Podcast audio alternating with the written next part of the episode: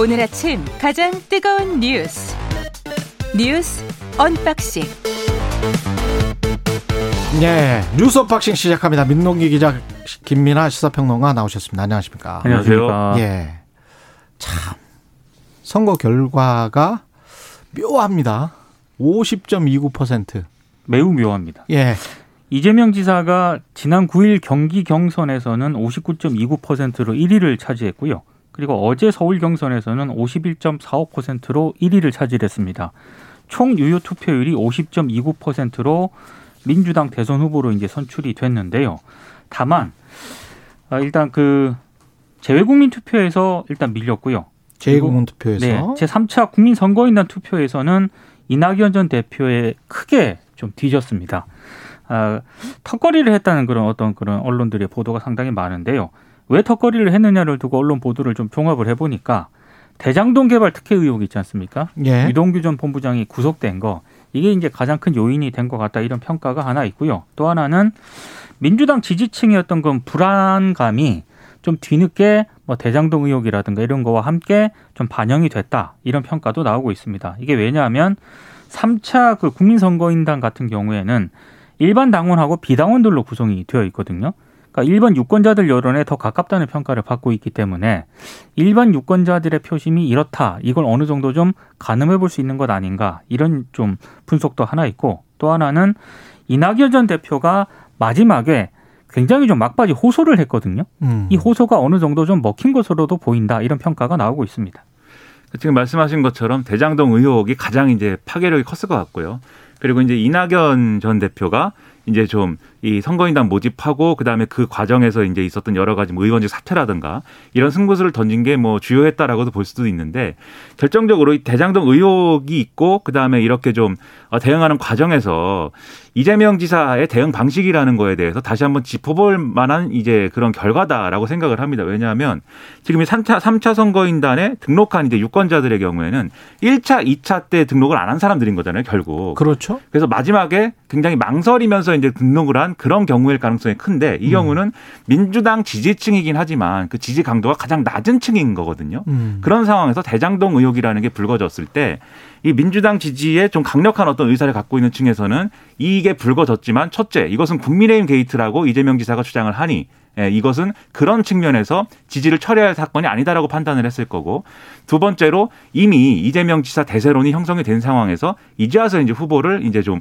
바꾸는 그러한 마음의 결정을 할 이유는 없다라고 이제 판단하는 그런 기류가 있었을 거예요. 당 조직에서는. 예. 근데 3차 선거인단에 이제 이 이제 투표를 하겠다라고 한 분들 입장에서는 이건 이 상황은 어 첫째 대장동 의혹 자체가 후보를 좀 바꿔야 되겠다라는 그러한 이제 주장을 하기에 충분한 사유가 되고 두 번째로 이거에 대해서 이재명 지사가 대응하고 있는 방식이 이제 남의 얘기를 자꾸 하는데 음. 본인의 책임이라든가 본인이 앞으로 어떻게 하겠다는 거냐 이런 것들에 대해서는 충분한 이제 맥락을 형성하지 못한 상태에서 계속 얘기를 해왔던 거거든요. 예. 그런 점에서 종합을 해볼 때 이거는 굉장히 불안하다라는 어떤 그러한 여론이 커졌던 거 아니냐 음. 그렇게 볼 수밖에 없는 그런 상황인 거죠 이건.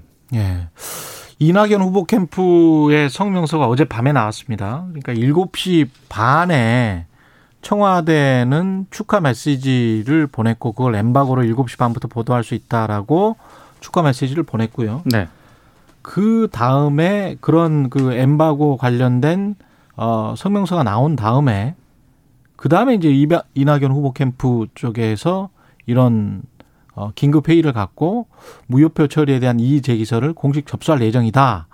이렇게 밝히는 성명서가 나왔는데 성명서 말미에 보니까 제가 오프닝에서 말씀드린 대로 이낙연 후보 캠프의 서른 홍영표 공동 선대위원장 이렇게 돼 있어요.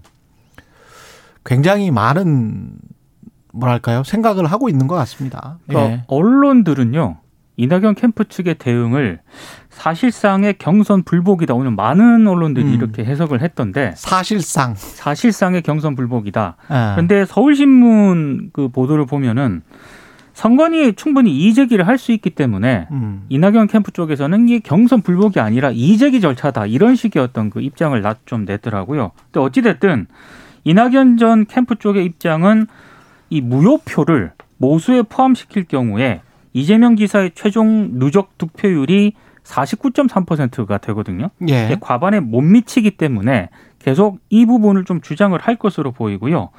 어, 지금 민주당 당원 게시판에도요. 어제 경선 결과가 발표된 이후에 뭐 이재명 지사를 위한 사사 오입 철회하라 이런 글들이 좀 아마 아무래도 이낙연 전 대표를 지지하는 어떤 그런 예, 그렇겠죠. 당원들로 보이는데 예. 그런 항의성 게시글이 계속 올라오고 있습니다. 다만 이상민 당 선관위원장은요. 당규에 중대 사퇴한 후보는 이 무효 처리한다고 되어 있고 당규대로 그대로 실행한 입장이다 이런 음. 입장을 밝혔는데 아마 이 입장은 민주당 차원에서 유지가 되지 않을까 싶습니다. 당규에 그렇게 이제 써져 있다는 거잖아요. 그렇습니다. 예. 예. 사퇴를 하면 무효표 처리한다고. 이재명 지사 입장에서는 최악의 결과가 나온 거예요. 사실 왜 최악이냐면 음. 차라리 이재명 지사가 50% 아래로 그러면 득표를 해가지고 결선에 갔으면 예. 이러한 절차적 논란 없이 이런 앙금을 최소화한 상태로 어쨌든 결선에서 승부를 해가지고 그걸로 그럼 결정합시다. 이렇게 해서 끝냈으면 되는 것이고 그게 아니라면 이렇게 논란을 남겨놓더라도 지금 이전에 사퇴한 정세균 전 총리라든가 김두관 전 의원 같은 경우 김두- 김두관 의원이 얻었던 표를 합산을 하더라도 그렇더라도 이재명 지사가 본선 직행하는 그러한 표 차이다라고 예. 했으면 이 논란이 그렇게 치명적이지 않은 거죠. 그런데 굉장히 절묘하게 이전에 사퇴한 사람들의 표를 만약에 무효표 처리하지 않았다면 예. 이재명 지사가 결선에 갈 수 없는 지금 득표 차가 나왔기 때문에 49%가 나와요. 그렇게. 그렇습니다. 예. 그렇기 때문에 이게 그 핵심 논쟁 지점이 돼버린 건데 음. 지금 말씀하신 것처럼 당규에 이게 대선 경선이란 특별 당규에 뭐라고 써 있냐면 경선 과정에서 후보자가 사퇴하는 때에는 해당 후보자에 대한 투표는 무효로 처리한다 이렇게 규정이 돼 있고 예. 그 다음에 그 다음 조항에 이렇게 돼 있습니다.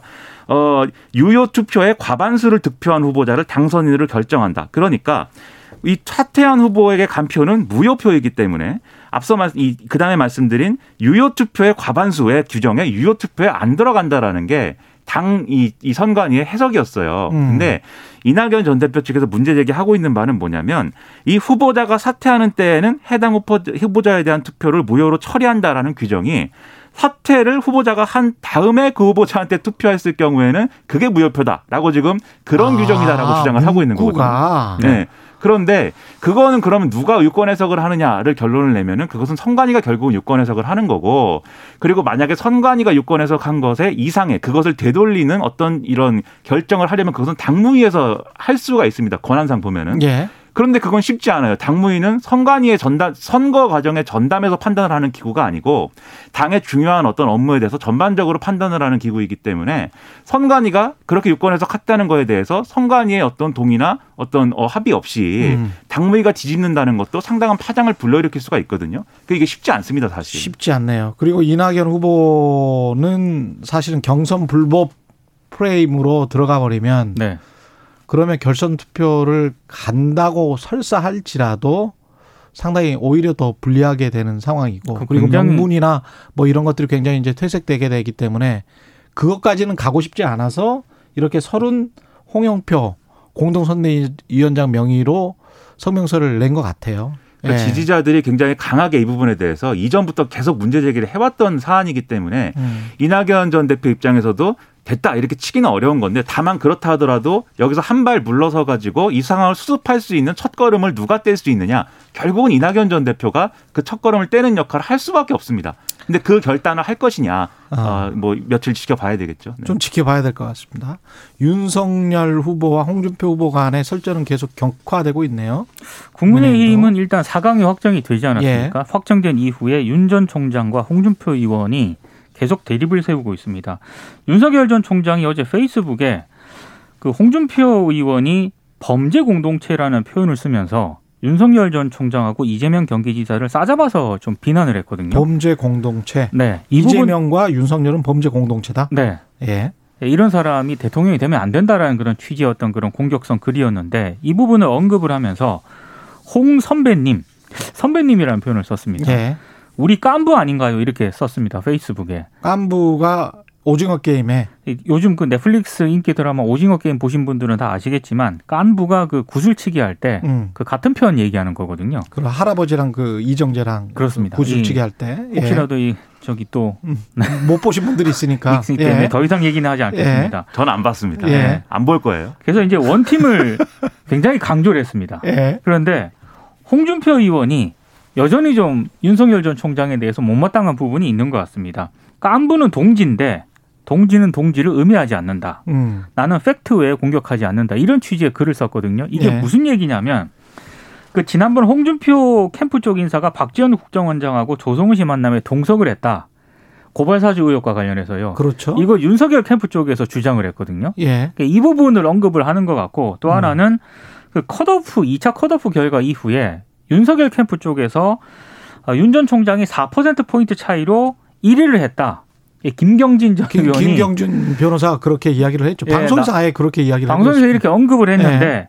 이 부분에 대한 어떤 불쾌감 이 두 가지를 언급을 하면서 음. 그 안부 얘기하면서 좀 비판을 한 것 같습니다. 그러니까 이게 홍준표 공략법이라는 게 있어요, 사실. 이제 언론인들도 그렇고 홍준표 의원을 인터뷰를 하거나 할 때 홍준표 의원하고 부딪히면 부딪힐수록 홍준표 의원의 어떤 공격적인 성향이 올라갑니다. 그 페이스에 또 말리죠. 그렇죠. 예. 근데 이게 뭐 무술로 따지면 태국권처럼 이렇게 홍준표 의원이 하고 있는 얘기를 받아 넘기거나 네. 이렇게 유하게 돌려주면 홍준표 의원 대응도 이제 좀 네. 수위가 낮아져요. 그 스타일이 그렇습니다. 예. 그래서 윤석열 전 총장이 이제 그런 공략법을 꺼내 들었다라는 취- 취지인 것 같고 음. 그리고 나아가서는 1위 후보지 않습니까? 어쨌든 간에 지금. 그렇죠. 1위 후보이기 때문에 1위 후보로서의 전략을 가져가겠다라는 그런 어떤 기류인 것 같아요. 그래서 다른 후보들하고 유승민 후보도 그렇고 강하게 부딪히기보다는 좀 포용하는 쪽으로 가서 본선을 대비하자라는 취지인 것 같은데 그러려면 후보가 후보 본인이 굉장히 돌발적인 상황이나 이런 데서 말리지 말아야 되거든요. 지금 말씀하셨다시피. 근데 지금까지 후보가 한 어떤 여러 가지 이제 이 윤석열 후보가 한 여러 가지 어떤 맥락들을 보면 예를 들면 토론회 끝나고 유승민 전 의원하고 이제 충돌을 한다든지 이런 것들을 하지 말아야 됩니다. 그래서 예. 앞으로는 그런 부분에서 개선이 있을지 과연 어 모르겠습니다. 국민의힘 지도부도 머리가 복잡하겠어요. 왜냐면은 그 4%라고 하는 그 주장이 맞는다고 하, 하더라도 그게 그 내용은 사실은 보면 당원에서 많이 나온 거잖아요. 그렇죠. 예. 그리고 여론에서는 밀리는 거고 네. 그 주장이 맞는다고 할지라도 그렇다면 또 본선 경쟁력을 결정할 수- 저 걱정할 수밖에 없는 거거든요. 재밌는 거는 예. 윤석열 캠프 쪽에서 이게 4% 얘기를 하긴 했지만 음. 이걸 거의 그 근거 있게 만들어 준 게 조선일보거든요. 조선일보가 어. 지난 주말에 이걸 우리가 취재해 봤는데 이렇게 이게 맞는 윤석열 것 후보가 1위다 이렇게 보도를 해 버전이 지금 여러 가지가 돌아다니고 있기 때문에 돌아다니고 있는데 예. 퍼센테이지는 공개를 안 하고요. 그렇죠. 윤석열 후보가 1위였다라고 보도를 했기 때문에 이것 때문에 더 지금 그리고 갈등이 좀 또 한 명의. 신스틸러가 황교안 전 대표인데 황교안 전 대표가 탈락을 했지 않습니까? 그렇죠. 근데 그 탈락을 한 상황에서 이 당경선도 부정선거다라고 지금 주장을 하고 있어요. 그- 그만하시죠 이제. 네, 그런 그런 것들이 국민의힘에 어떤 과제를 안겨주냐? 예. 국민의힘도 예. 원팀을 만들어야 본선 예. 경쟁력 훼손이 안 된다. 이 과제를 남겨준 거예요 지금. 황교안 전 대표님은 자중하시는 게 좋을 것 같고요. 예. 김만배 씨는 지금 소환돼서 이 대장동 관련해서는 계속 지금 탄력을 받고 있는 것 같고 곽상도 의원은 포르쉐를 타고 출두를 했습니까? 곽상도 경찰. 의원 아들이 곽상도 의원 아들이 지난 예. 8일 경찰 조사를 받았는데 음. 마치고 8시간 정도 마치고 이제 귀가를 할 때 기자들이 물었거든요. 이런저런 질문을 받고 이제 차를 탔는데 그게 포르쉐 차량이었던 겁니다. 그런데 일단 곽상도 의원 쪽의 해명은 그 이제 곽상도 의원 아들의 차가 아니라 변호사 차다. 이렇게 해명을 하고 변호사 있는 차다. 네. 예. 그러니까 법조인들이 포르쉐를 좋아하나 봐요. 박영수 특검도 그렇고 예. 이 변호사라는 분도 그렇고 이 포르쉐를 좋아하는지 모르겠습니다. 전 포르쉐가 무슨 차인지도 모르는데. 제가 저, 저 친구 변호사들이 굉장히 많은데 부럽습니다. 그 친구들은 포르쉐를 안 타고 있는 걸 보니 조금 더 그 친구들이 노력을 해야 될 것 같습니다. 전 예. 친구가 변호사가 없어요. 친구 중에. 예. 아, 참고로 1억이 넘는 차라고 합니다. 그 정도 야. 해가지고는 안 될 것 같습니다. 예. 여수의 특송하고 학생들 현장 실습 중에 숨졌습니다. 특송하고 학생들이 아니고 학생 한 명이 숨졌습니다. 예. 이 현장 실습생 홍모 군이 사망을 했는데 여기가 요트 업체였어요. 예. 근데 요트 바닥에 뭐 조개나 따개비 이런 것이 붙어 있는 거에 대해서 이제 그걸 제거하는 작업을 이제 이 홍모 군이 한 것인데 해경 조사 과정에서 보니까 이 이제 홍모 군은 스킨스쿠버라든가 잠수 기능사 자격증 이런 것도 없이 이제 수중 작업에 투입이 됐던 것이기 때문에 이것은 정말 말도 안 되는 일이 또 일어났다 이렇게 볼 수밖에 없는 그런 상황인 거죠. 그래서 여기에 대해서는 이제 충분한 수사나 이런 것들이 진행이 돼야 될 것 같은데 이 언론에서 지금 지적하는 바가 뭐냐면 교육부 책임이 있다 이 지적을 지금 하고 있습니다. 어. 교육부 교육부가 어 지난 이제 지난번에도 제주 2017년에 제주의 한 생수 제조업체에서 비슷한 이런 사건이 일어났기 때문에 이후에 이 현장 실습 규제를 강화를 했는데 이 강화를 한 것에 의해서 현장 실습이 제대로 좀 어려워지고 기업들의 참여나 이런 것들이 까다로워지다 보니까 이걸 다시 완화를 한 거예요. 1년도 되지 않아서. 그리고 규제를 완화한 것에 더해서 또 완화하는 예, 제대로 이게 제대로 이루어지지 않는다라고 해서 그런 일들이 이제 일어났기 때문에 사실상 이런 어, 전문성이 떨어지는 이러한 어떤 업체라든가 그리고 제대로 된 어떤 규정을 지키지 않는 업체가 참여를 해가지고 이런 일이 벌어진 거 아니냐 이런 지적이 나오고 있거든요. 그러니까 우리가 무슨 사건이 벌어지면은 굉장히 뭐 여러 가지로 비판을 하지만 계속 이거 대안을 만들어내는 것에는 계속해서 실패하고 있다라는 게 여기서 아니, 드러나는 것 같습니다. 이게 사고가 날 때마다요. 예. 현장 그 실습 표준 협약서가 이미 돼 있거든요. 음. 이번에도 이게 다 쓰고 했- 했는데 문제는 그 위험한 작업에 잠수도 포함이 됐다는 겁니다. 그런데도 불구하고 잠수를 시켰다는 거예요. 예. 그러니까 현장 실습 표준 협약서가 있어도 그게 현장에서는 깡그리 무시되고 있다는 게 가장 큰 문제인 것 같아요. 그러니까 그런 걸 무시하는 어떤 업체의 경우에는 그렇죠. 이런 현장 실습에 투입을 시키지 말아야 되는 거잖아요. 그리고 이러한 걸 막기 위한 여러 가지 조건들을 달아가지고 그것을 심의를 해야 되는 거잖아요. 근데 그런 조건도 그렇고 심의하는 과정도 그렇고 그걸 다 정부 교육부가 완화해줬기 때문에 이게 가능해졌다라고들 지금 지적을 하고 있는 거고. 한겨레 보도를 보니까 그 요트 업체 있지 않습니까? 예. 어제부터 다시 예, 영업을 또 한대요. 영업을 또 재개를 했다고 합니다. 이게 공공한 상황에 놓인 취업을 정말 하고 싶은 고등학교 졸업생들을 대상으로 이렇게 실습을 시키면서 사실은 노동을 착취하고 네. 그렇습니다. 아 한두 번 지금 이런 사건이 일어나고 있는 게 아닌 것 같아 가지고 정말 뭔가 좀 했으면 좋겠습니다. 예 여기까지 하죠. 예 뉴스 unboxing 민동기 기자 김민하 시사평론가였습니다. 고맙습니다. 고맙습니다. 고맙습니다. KBS 일라디오 최경영의 최강 시사 듣고 계신 지금 시각 7시 39분입니다.